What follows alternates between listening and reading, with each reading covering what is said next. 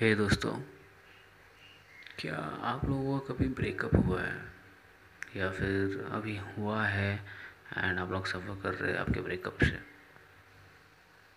या फिर अगर नहीं भी हुआ, या फिर कभी आपने एक्सपीरियंस नहीं किया ब्रेकअप और ऐसा होने की संभावना है अगर फ्यूचर में तो मेरे पास एक आपके लिए एक कह सकते हैं टिप है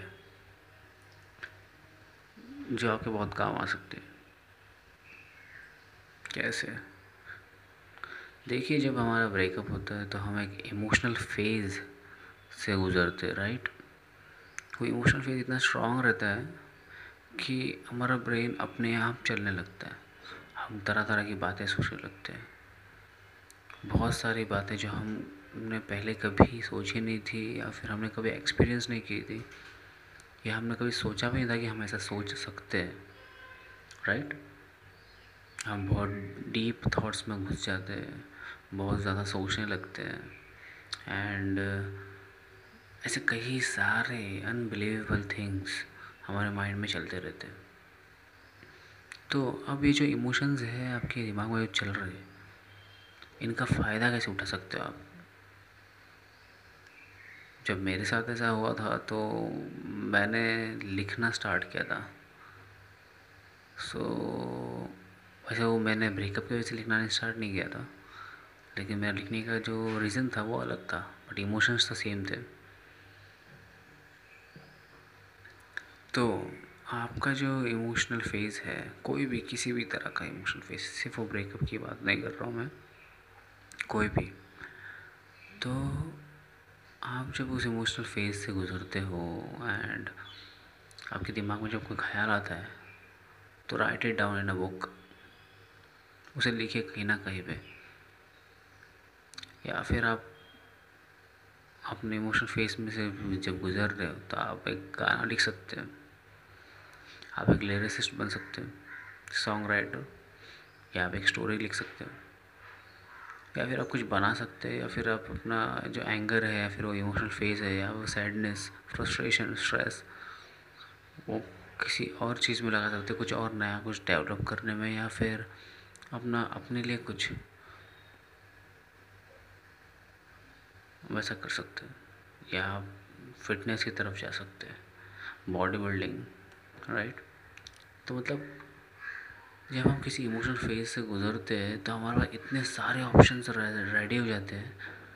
अपॉर्चुनिटीज़ इतने सारे रेडी होती है हमें नेक्स्ट लेवल पे लेकर जाने के लिए कि आप सोच भी नहीं सकते इमेजिन भी नहीं कर सकते। लेकिन एक्चुअली में हम क्या करते हैं, हम ऐसे अपॉर्चुनिटीज़ को देख नहीं पाते क्योंकि हम उस बेवकूफ़ से फ़ेज़ में बेवकूफ़ी करने लगते हैं। हम अपने आप को और नीचे दबाने लगते हैं। हम सोचते हैं हम किसी चीज़ के लायक नहीं हैं या फिर ऐसी बहुत सारी चीज़ें हम करने लगते हैं।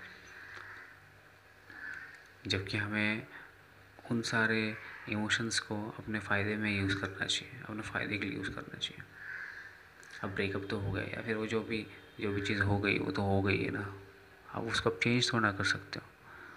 तो वो चेंज नहीं कर सकते, इससे अच्छा आप उस जो इमोशंस का जो इमोशंस आपको मिले उससे, उस उस सिचुएशन से, उस इवेंट से जो आपके लाइफ में हुआ है, उस इमोशंस को आप अपने फ़ायदे के लिए यूज़ कीजिए। कुछ बनाने के लिए, कुछ क्रिएट करने के लिए, कुछ बनने के लिए यूज़ कीजिए। ओके ताकि जो इंसान आपको छोड़ कर गया है या फिर जो भी चीज़ आपके हाथ में हुई है वो भी रिग्रेट करे या फिर वो भी सोचे कि अरे यार छोड़ना नहीं चाहिए था ये तो बहुत टैलेंटेड है ये तो बहुत तरक्की कर रहा है या फिर ये बहुत ज़्यादा स्मार्ट है या फिर डिज़र्विंग है या बहुत सारी चीज़ें। ऐसे आप बारे में सोचें। सो so, अगली बार जब आप किसी फ़ेज़ से गुजरो इमोशनल फ़ेज़ से तो वो एंगर या फिर फ्रस्ट्रेशन वो सैडनेस वो हैप्पीनेस यूज़ कीजिए। कुछ चीज़ को क्रिएट करने में। Okay so be original and believe in yourself share this episode with everyone और Instagram and tag me so I can share your reshare your stories और post on my stories so D M me if you have any question और any topic request so then I can make episodes on them. And follow this podcast और subscribe कीजिए जहाँ पर भी आप सुन रहे हो इस पॉडकास्ट को। उसे थोड़ा सा एक एनर्जी मिलती है। जब हम देखते कि यार हम जो बना रहे हैं, वो लोगों का काम आ रहा है।